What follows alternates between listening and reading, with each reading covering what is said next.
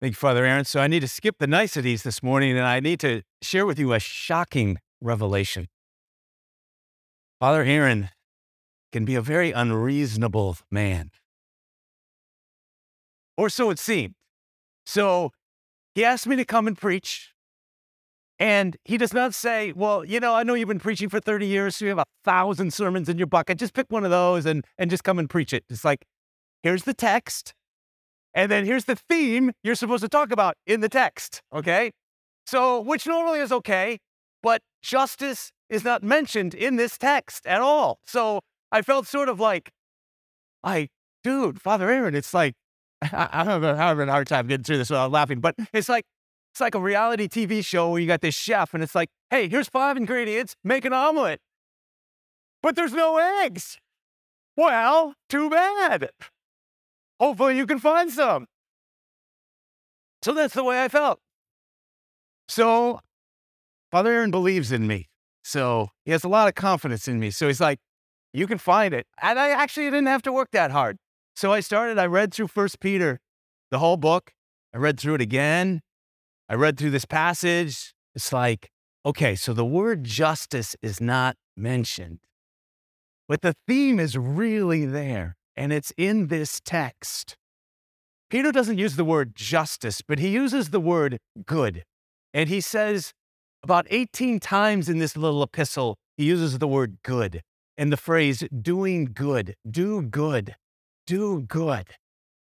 And let the world see your good deeds, church. And that's the theme. And so, what I want to talk about this morning is a slow, steadfast goodness that produces a more just world. It really does. That's what Peter is calling us to. That's what the Lord Jesus is calling us to.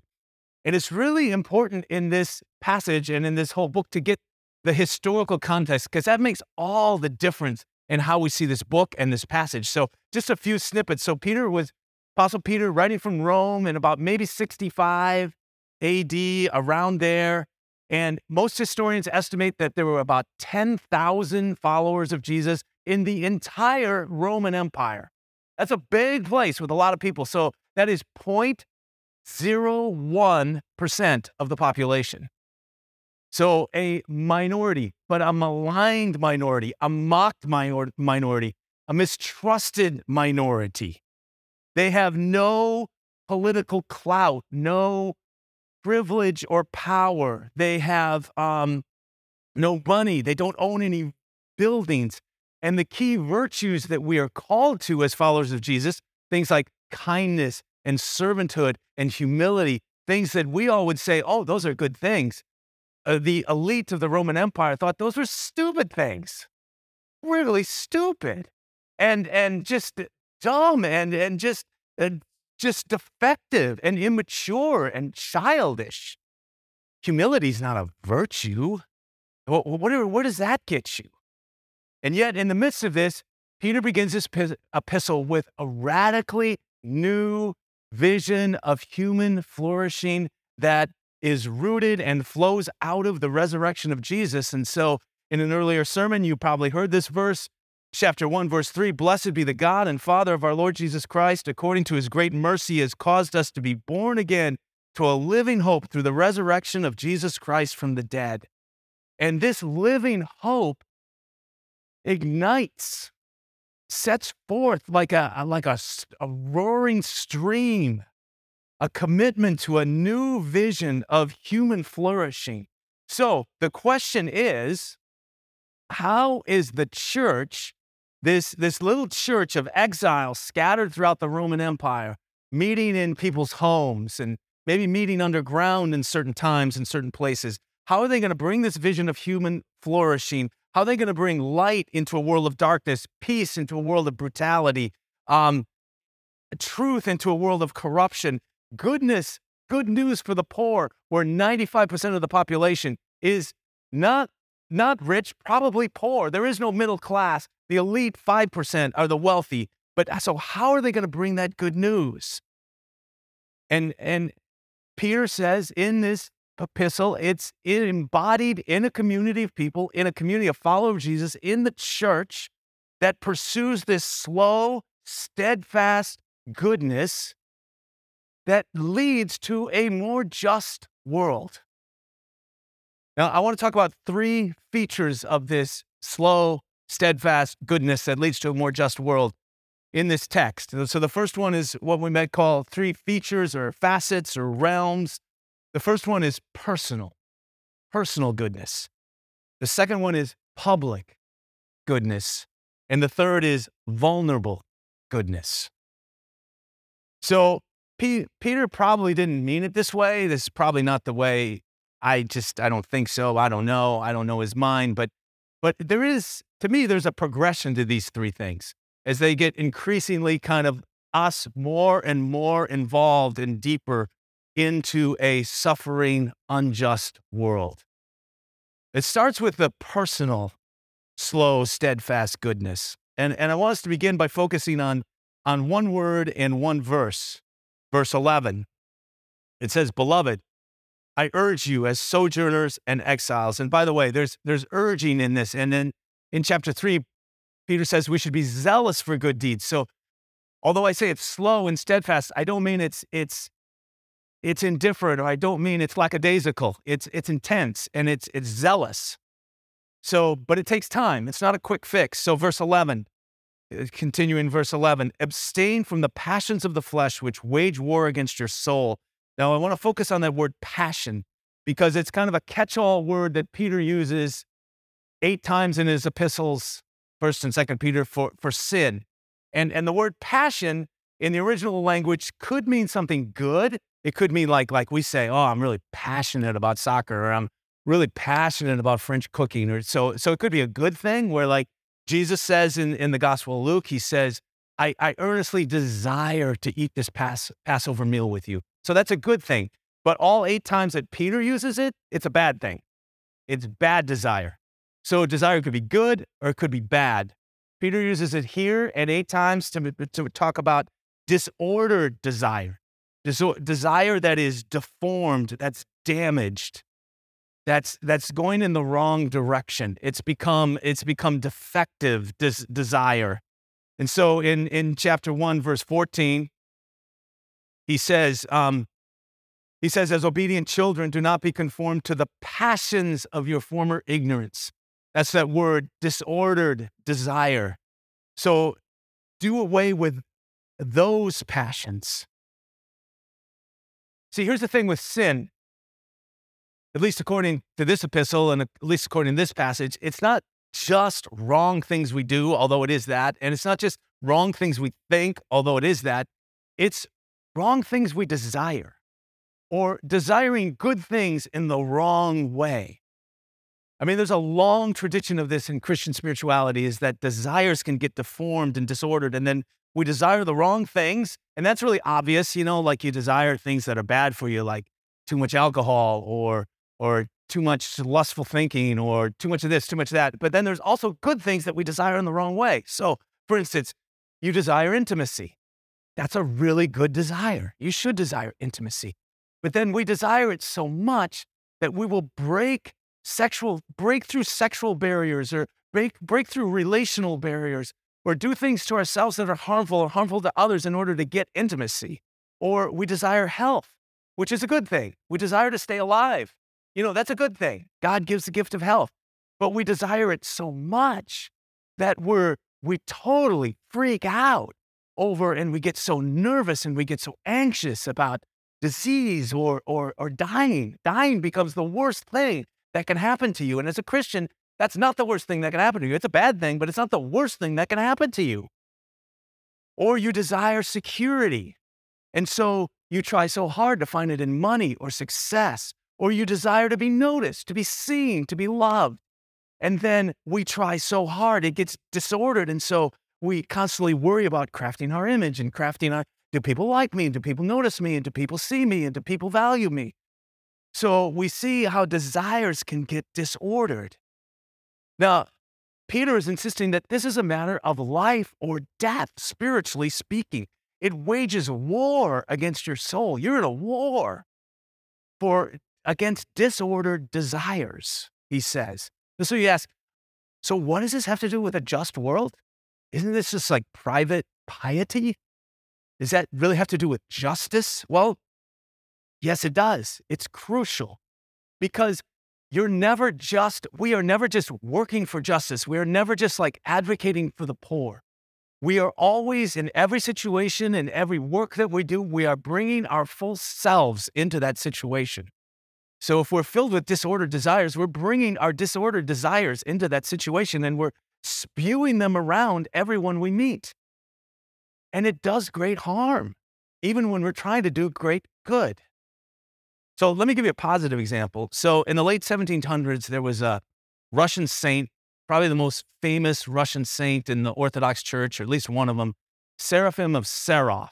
He's kind of the Saint Francis of Assisi of Russian, Russian spiritual, Christian spirituality. So he spent years, decades living in the forest, just allowing the Lord Jesus to work on his disordered desires. Now, you might think, well, that's kind of a waste of time, but eventually he reemerged from the forest and he had this incredibly powerful ministry of compassion, of prayer, of healing, of preaching, of counseling, of spiritual di- direction. He became a spiritual father to thousands of people. And he's revered uh, as, as a Russian saint. He greeted everyone, everyone he met, he would say, My joy, like that. He just had this text talks about honoring everyone. He honored everyone just by calling them my joy. And then when the conversation ended, he would say, Christ is risen. So that's the way he lived his life. So he had this his this little sentence, this saying that has just stuck with me and changed my life. He said, acquire a peaceful spirit, and thousands around you will be saved. What your, your inner life speaks. You say it's private. No, it's not. It's never private. Your inner life speaks. And so the flip side is that is if you don't acquire a peaceful spirit, if you have all these disordered desires within us, we can hurt and wound people around us, even while we're trying to do good. Let me just say this, be really blunt. I don't trust anyone anymore, including myself, as that used to be me and maybe it still, still is on a given day. I don't trust anyone who says they care about justice, but they don't care about their disordered passions. If you want justice, here's step number one work on yourself, or let the Lord Jesus work on you. As I need to let the Lord Jesus work on me Verse 24, it says this that Jesus, one of the things he does is he deals with our sins, he deals with our disordered passions. He himself bore our sins in his body on the tree. How beautiful is that? All the disorder, all the woundedness, he bore it, carried it, that we might die to sin and live to righteousness, emerge, live in the power of the resurrection. By his wounds you have been sealed, healed. So this morning, you know, as we come to the, the table of the Eucharist, we receive the bread and the wine, we are celebrating that Jesus bore our sins. He knew and he bore all the disordered desires that we carried in today. He knew it and he bears them and he heals our wounds. So it starts there. It starts with this personal, slow, steadfast goodness that leads to a more just world. But then it, it's very public as well. It quickly turns public in verse 13. And there's, there's actually two little case studies that Peter gives right here. And they're, they're kind of compact and they're sort of nuanced and interesting. And I probably shouldn't cover both of them when I'm, when I'm going to try to anyway. So the first one is, is the case study is, is how to deal with government. And the second one is how the ancient church dealt with slavery. So let's look at government in verse 13. So Peter says this He says, be subject for the Lord's sake to every human institution. So, institutions are, somebody has defined them as organic structures ordered for the common good. An organic structure, so they just, they develop. Eh, but they're also God given that are ordered for the common good. So, it could be federal government, state government, city government, could be things that they promote, such as laws and rules and law enforcement and all that kind of thing. So they're ordered for the common good. And Peter says, be subject or come underneath. Now, my first thought is that doesn't seem very justicey. That seems sort of like you prop up the status quo. That's your job as a Christian. You, you don't rock the boat. Well, that's actually not what he's saying here. It's, it's a really careful argument. If you read the whole book, and it, as I read the whole book, I just like my, you know, light bulbs are going off. It's like, wow, this is really different than I thought. I'm learning all kinds of new things as I study for this sermon. So thank you, Father Aaron. So notice he does not say, he does not say fear the government or worship the government. Peter says fear God, but don't fear the government. He says submit for the Lord's sake. And in verse 15, he says, for this is the will of God this is the will of God that you do this. And why? Well, there's a clue in verse 15 or verse 14 or to governors as sent by him to punish those who do evil and to praise those who do good. So the role of the government is to promote actually what God promotes, which is to do actually kind of a facet of God's sovereign work in the world, which is to punish wrongdoing, and praise what is good. That's a role that God does. Now, every human institution, every human government will do it imperfectly and, and flawed. And we'll get to that in just a minute. But I think what Peter's saying look, you've been placed in a particular city, in a particular place with particular leaders over you. As much as possible, come under them and honor them. So here's what I'm going to say something really good about Father Aaron. So I have definite, some really strong opinions about Chicago politics. I don't live in Chicago though. I've never lived in Chicago. I live in Aurora. So I was trying to like, like bait Father Aaron to like say something negative, and he like he never took the bait. He's like he never took the bait. He's just like, oh yeah, yeah. Well, well, you know, you got to look at it this way, and you know, and we got some people, you know, and so and uh, and it was like he was like really honorable, you know. And I wasn't trying to trap you, by the way. I was just I was just complaining, you know. But but I that was really a good model of honoring your civic leaders. But notice notice what I again. This is a God word. God is above the emperor. So in verse 17 it says, "Fear God, honor the emperor." And then throughout Peter, there's these little snippets where it talks about how God is Jesus is not only our savior, but he's our judge and he's going to judge every human ruler. So, every human authority, every institution, every corrupt judge, every lying politician, every ruthless business leader, every abusive spiritual leader stands and will be judged by Almighty God. And so that relativizes, that like shrinks the gravitas of every human institution and every leader. It doesn't negate their role and our role to honor them, but it, it brings balance. So as a Christian, we can say, I can respect and critique at the same time.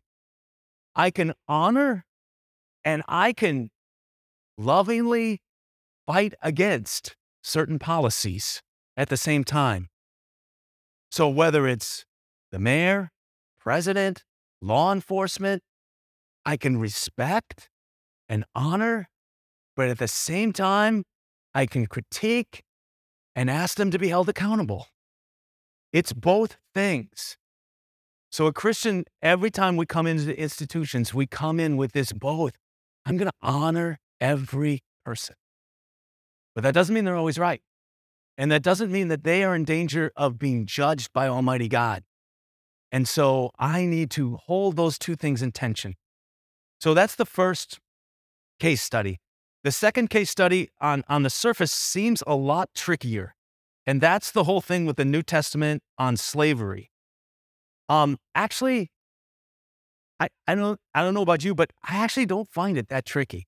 Um, especially if you understand the con if once I understood the context. So it says in verse 18, servants, be subject to your masters with all respect, not only to the good and gentle, but also to the unjust, for this is a gracious thing, it says.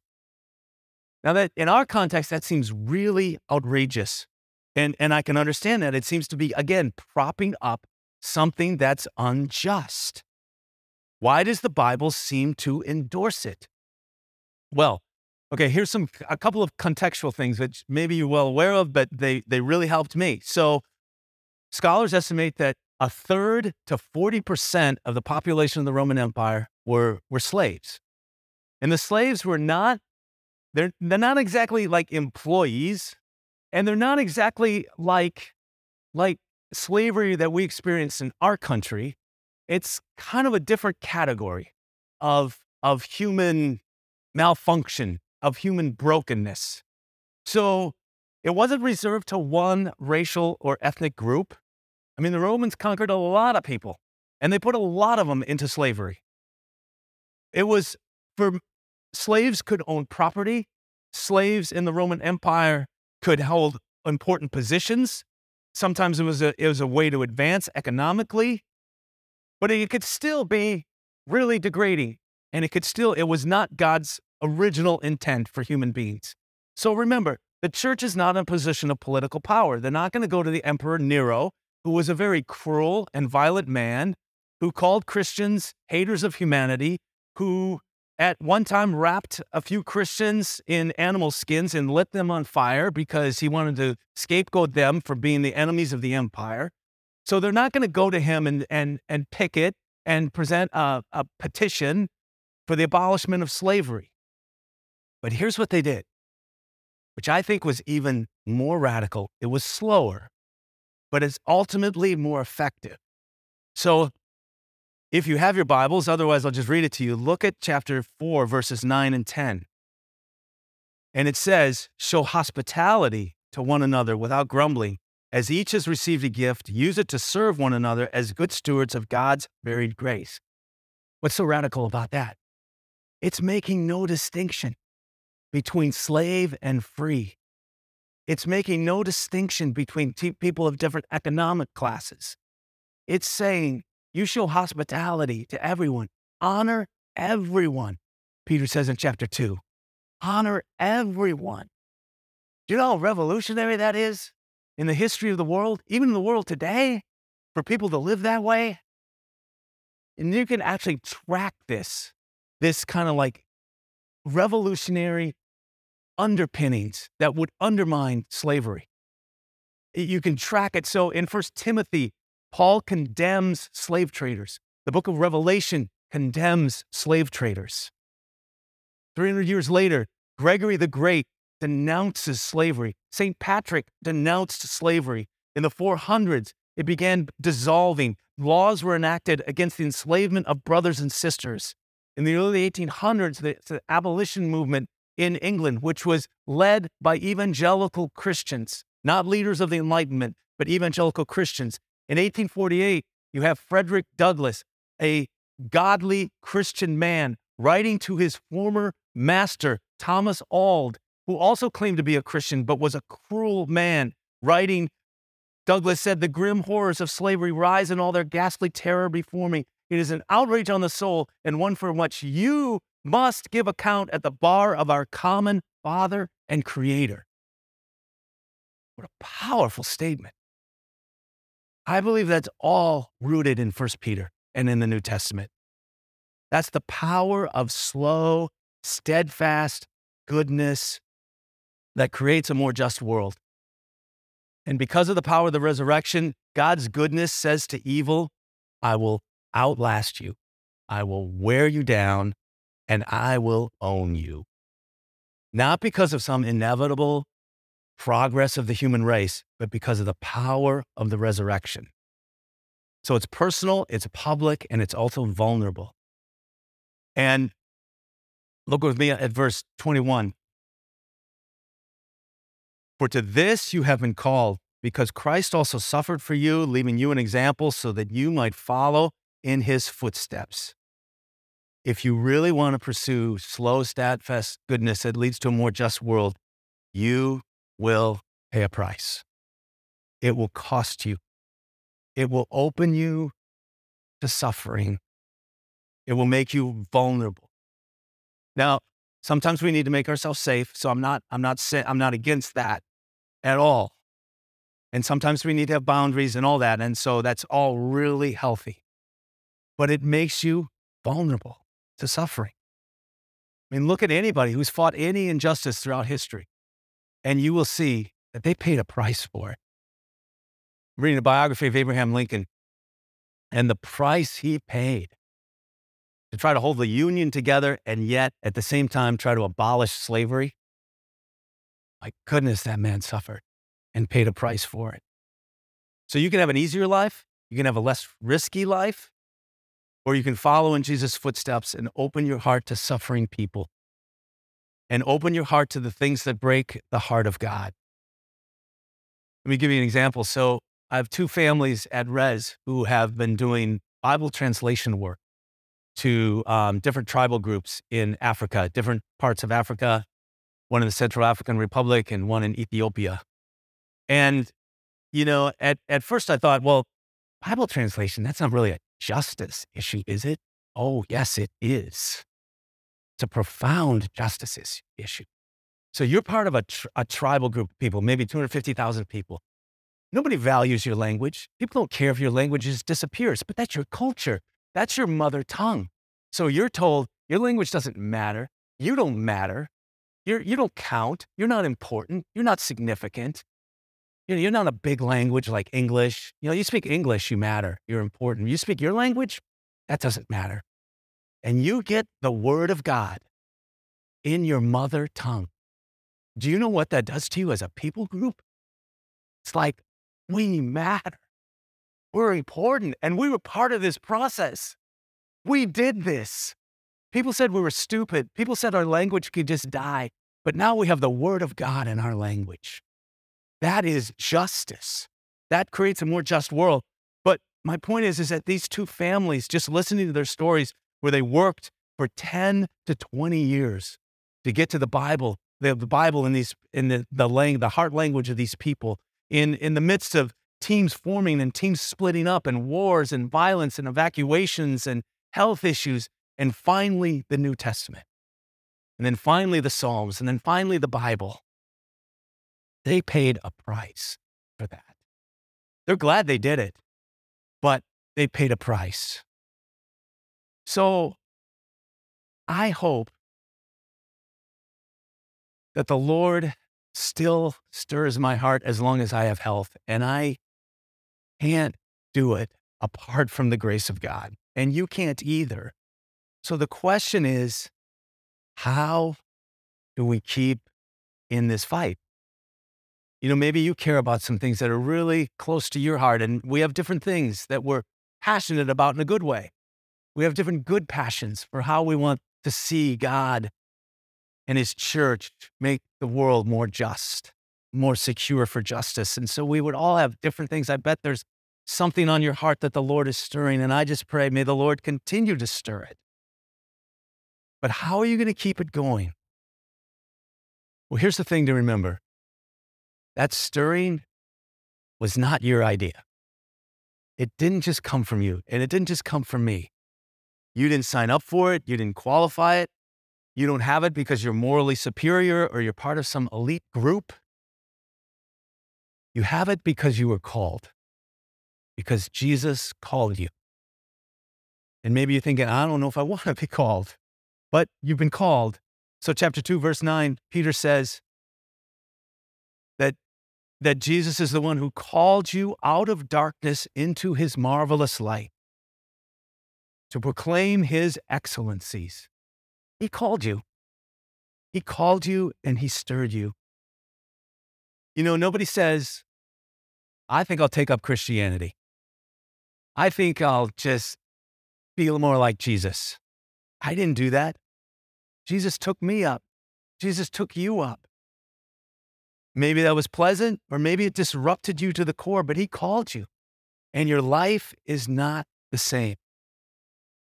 And now your whole life is, as Father Aaron will say in the Eucharistic prayer, by Him and with Him and in Him and you're not living it alone.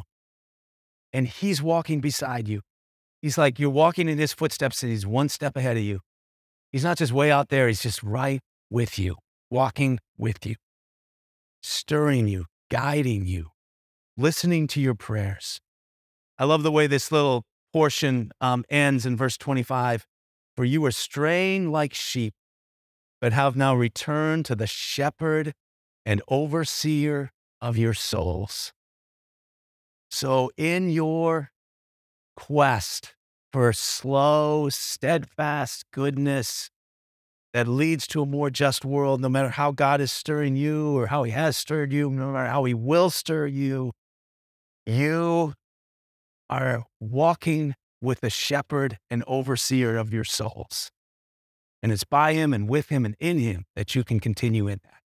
In the name of the Father and the Son and the Holy Spirit. Amen.